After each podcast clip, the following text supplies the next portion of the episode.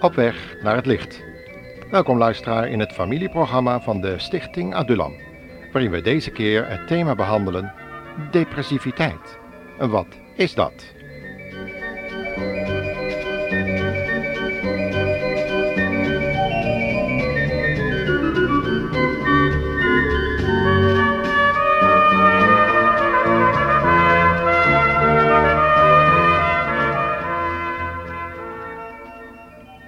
Depressief. Iedereen van jong tot oud weet wat voor gevoel dat is. Het is een ervaring die zomaar ineens over je heen kan komen. En het heeft ook allerlei kwalijke gevolgen, wanneer er tenminste niets aan gedaan wordt. Er kan zelfs zelfmoordpoging toekomen. Het komt voor onder alle lagen van de bevolking, bij jong en oud en in elke cultuur. Maar wat is depressiviteit eigenlijk? Waaraan kunnen we het herkennen en is het ook te voorkomen? Allemaal vragen waarmee vooral jonge mensen worstelen. Daarom werd de heer Binnendijk, werkzaam bij de Evangelische Omroep in Nederland, gevraagd om binnen het kader van het tienjarig bestaan van de EO Ronduit Jongerenclub, om op de campus van de universiteit in Curaçao de studenten gegevens aan te reiken hoe depressiviteit kan worden herkend en eventueel voorkomen.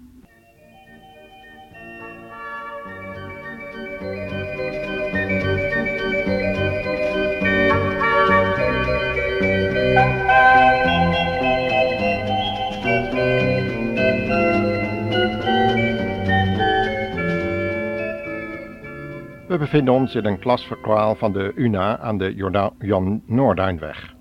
Henk Binnendijk, zojuist met de ALM gearriveerd uit Suriname, en de heer Wim de Knijf, onderwijsdeskundige van de Evangelische Omroep in Nederland, openen hun Bijbel bij 1 Koningen 18, waarin de geschiedenis van de profeet Elia en de occulte koning Agab wordt beschreven.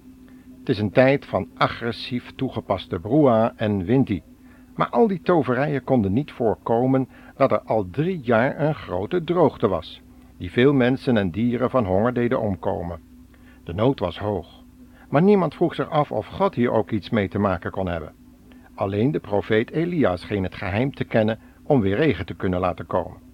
Het geheim van het gebed en de zware strijd in de hemelse gewesten, waar de demonen actief zijn.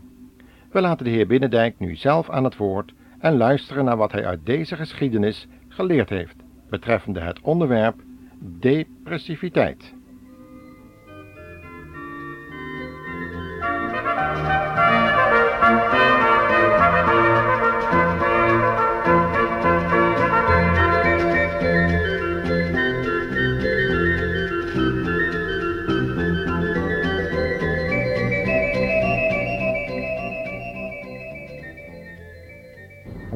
Meteen maar in te haken op depressiviteit. Ik was vannacht bijna depressief.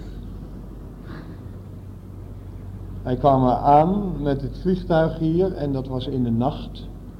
En dan uh, moet dat met die koffers allemaal, je kent dat. En uh, toen kwamen we hier in, in Les Palmas en daar moest nog uitgevonden worden in welke huisjes we allemaal sliepen, maar niemand wist daar de weg. Het is heel ingewikkeld daar, tot op de dag van vandaag weten we het nog niet.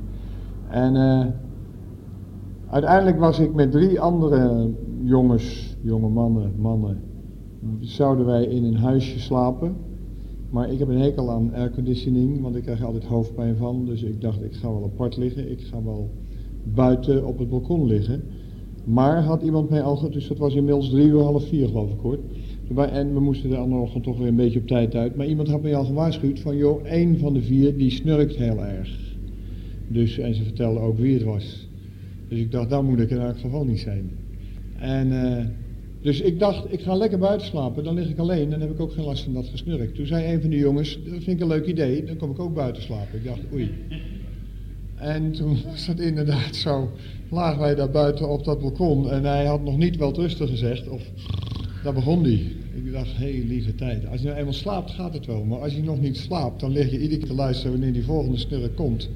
En ik kon, dus ik ben een keer of drie uit mijn bed gestapt en ik ben bij zijn hoofdend gaan staan. Ik dacht, ja, zal ik hem nou wakker maken of zal ik hem nou laten slapen? Ja, ik hem wakker maak, dan even later slaapt hij in en dan gaat hij weer verder met zijn gesnurk. Dus, maar die echte snurker, die lag binnen. Dus ik dacht op een gegeven moment toch eens even kijken hoe het binnen is. En binnen was het helemaal doodstil. Dus heb ik mijn bed weer op die wieltjes zo helemaal naar binnen gesleept. Dus weer, en ben ik binnen gaan liggen. En ja hoor, ik lag nog niet. Of dan begon de jongen binnen achter elkaar te snurken. Dus ik dacht, dus ik kon van geen kant in slaap komen. En dan ga je irriteren. Ken je dat? Dan ga je een beetje boos worden. denk je, morgenochtend dan moet ik weer fit zijn. En dat ligt daar maar. Dus dan lig ik ook een beetje in mijn hart te bidden. Dan denk ik, heer, hoe zou u dat nou opgelost hebben? Nou, dat wist ik ook niet. Maar ik dacht, als ik nou in elk geval een beetje ver in die kamer ga met mijn bed, dan ben ik een beetje ver bij hem vandaan. Dus ik weer dat hele bed op wieltjes weggetrokken door die, midden in de nacht door die kamer heen. En toen heb ik hem neergezet aan de hoek van de, eh, de het huisje, uh, van die kamer. En er stond een uh, koelkast. En omdat hier natuurlijk zo warm is, staat zo'n ding de hele nacht, draait dat motortje. En dat was, achteraf bleek dat een geweldige zegen te zijn, want dat motortje dat maakte net iets meer geluid dan het gesnurk van de jongen. En toen ben ik lekker in slaap gevallen.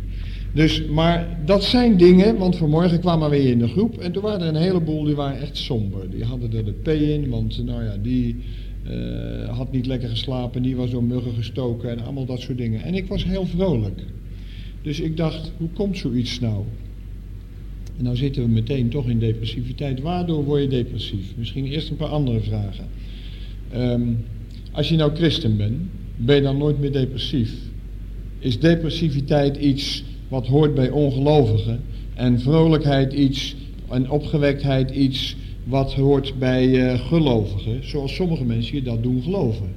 In Nederland zijn altijd nog weer mensen die zeggen, kijk, als je een christen bent, ben je altijd opgewekt, ben je altijd blij. Uh, dat is niet waar. Dat is niet waar. De Bijbel heeft gelukkig een heel aantal voorbeelden van mensen die de Heer waarachtig lief hadden en die toch in buien van somberheid en depressiviteit terecht konden komen. En ik neem de meest bekende er toch even uit, omdat het altijd wel aardig is om te leven. Je kent dat verhaal wel, denk ik, op de berg Karmel, dat hij zegt, um, hoe lang zullen jullie nou aan twee kanten mank gaan? Als de Heere God is, volg hem na. Als de Baal God is, volg hem na. Maar jullie moeten kiezen. Het is of het een of het ander. Nou, dan en dan komen daar die priesters bij en dan wordt er de afspraak gemaakt. De God die met vuur antwoordt, die is God. Dus er wordt een altaar gezet en dan wordt, uh, Elia gooit er zelfs twaalf kruiken water overheen en er wordt een dier opgelegd. En dan komen de Baalpriesters en die bidden de hemel warm, zou je bijna kunnen zeggen, zijn de hele dag bezig, er komt geen vuur en dan spreekt Elia een gebed uit en dan komt er vuur uit de hemel. En dan weet het hele volk Israël, de Heere, die is God. De Heere, die is God. En dat is natuurlijk een ontzettende overwinning voor Elia geweest.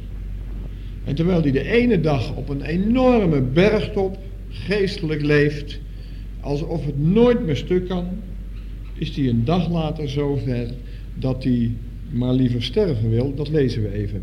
Toen Agab aan Izebel vertelde alles wat Elia gedaan had en hoe hij al de profeten met het zwaard gedood had, zond Izebel, dat is de vrouw dus van die koning, van koning Agab, een bode tot Elia om te zeggen, zo mogen de goden doen, ja nog erger, indien ik morgen om deze tijd uw ziel niet gelijk zal maken aan de ziel van een hunner.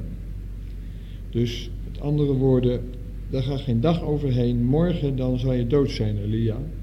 Toen hij dat had vernomen, dacht hij bij zichzelf, nou kijk, mijn God is een heel stuk sterker dan die God van die Izebel, uh, dus ik maak me daar niet zo druk over. Nee hoor, daar gaat Elia de mist in. Toen hij dat had vernomen, maakte hij zich gereed en ging op weg om zijn leven te redden. En gekomen te Berzeba, dat tot Juda behoort, liet hij zijn knecht daarachter. Zelf echter trok hij een dagreis verder woestijn in, ging zitten onder een bremstruik en begeerde te mogen sterven en zeide, het is genoeg. Neem nu, Heere, mijn leven, want ik ben niet beter dan mijn vader. Dus hij begeerde te mogen sterven. Hij was zo verschrikkelijk somber, zo depressief, dat hij zei, Heere God, maak er maar een eind aan. De ene dag, de grote man van Israël, de Heere die is God, de grote man van Israël, die vuur uit de hemel bidt. En de andere dag, de man die onder een struik zit en zegt, nou Heere God, het is genoeg, laat me maar sterven. Zegt de Heere God nou tegen die man, nou, nou, nou, nou, nou, Elia, ik had jou toch wel wat geestelijker gedacht. Een man als jij, die zo door mij gebruikt is geworden, hoe kun je je zo verschrikkelijk laten gaan door nou als een dwaas onder die struik te gaan liggen en te zeggen, het is genoeg, laat me maar sterven. Elia, Elia, wat heb ik weinig aan jou? Reageert God zo? God zegt tegen een van zijn engelen, ga eens naar beneden. Ga eens naar beneden. En breng hem eens een kruik met water. En breng hem eens koeken en geef hem eens te eten. Je hoeft hem helemaal niet te vermanen. Je hoeft ook helemaal niet te zeggen, joh Elio, kom je nou zover? Geef hem alleen maar te eten en geef hem alleen maar te drinken. En God is degene die begrijpt dat somberheid makkelijk in ons leven kan insluipen. En dan wordt Elia uiteindelijk met, die, met, die, eh, met dat eten, ik lees het nog maar even, wordt hij, krijgt hij te eten en te drinken. Toch, daar staat dit.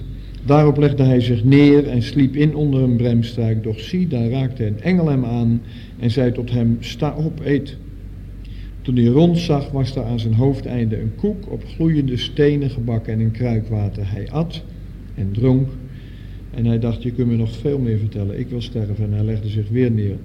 Doch wederom, ten tweede malen raakte de engel des Heeren hem aan en zei, sta op, eet, want de reis zou voor u te ver zijn.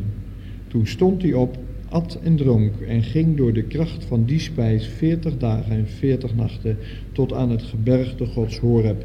En dan ontmoet de Heere God hem daar. Dit is een van de voorbeelden uit de Bijbel hoe een man Gods, die dicht bij God leeft, geweldig door God gebruikt wordt, toch in een bui van somberheid terecht kan komen.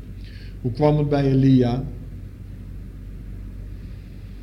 Nou, ik denk altijd als je net een goede tijd achter de rug hebt dat je op moet passen. Uh, jullie studeren, als je straks uh, door, voor een heel zwaar tentamen zit en je komt er goed doorheen en je hebt een voldoende, dan valt er heel makkelijk een gat daarachter. Jullie kennen dat denk ik wel. Als je een aantal tentamens achter de rug hebt, weet je dat. Je hebt ergens naartoe geleefd en je hebt het of je hebt het niet en dan val je in een gat. Dat is psychologisch is dat denk ik, je hebt een bepaald doel gehad, het doel valt weg en je geeft jezelf een zekere mate van ontspanning. Je hebt dat ook verdiend en dan moet je vreselijk uitkijken, want dan val je psychisch al heel snel in een gat. Elia had dat ook, kwam nog wel het een en ander bij denk ik. Ik denk dat hij zich toch wel daar op die berg een geweldige man gevonden heeft, uh, zichzelf. En uh, dat hij dan toch tot de ontdekking komt, nou, nou, nu zal Israël gaan veranderen, nu zal dat zoveel indruk gemaakt hebben. En dan is er notabene een vrouw die hem de volgende dag al naar het leven staat. En denkt hij, nou wat heeft het allemaal voor zin? En dan wil hij er maar mee stoppen. Uh, depressiviteit, en jullie moeten straks maar vragen gaan stellen, kan je leven zo overvallen?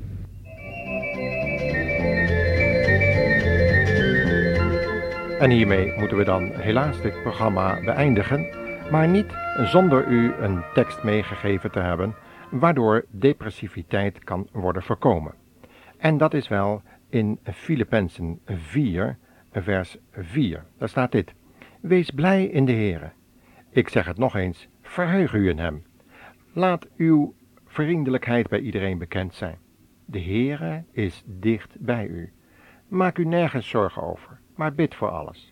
Vertel God al uw problemen en verlangens en vergeet vooral niet Hem te danken voor alles wat Hij doet. Dan zult u de vrede van God ervaren, een vrede die ons menselijk besef te boven gaat en die de wacht houdt over uw hart en gedachten, omdat u in Christus Jezus bent. Broeders, richt daarom uw gedachten op alles wat waar, eervol, rechtvaardig, zuiver en mooi is, en wat goed bekend staat alles wat deugdzaam en loffelijk is. Breng niet alleen in praktijk wat u van mij geleerd hebt, maar ook wat u van mij gehoord en gezien hebt.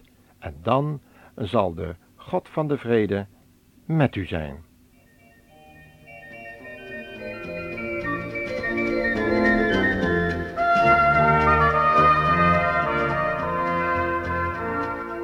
En volgende keer willen we verder gaan luisteren naar Henk Binnendijk wat hij daar tegen die studenten op de UNA-campus allemaal heeft gezegd over hoe je depressiviteit kan herkennen en voorkomen.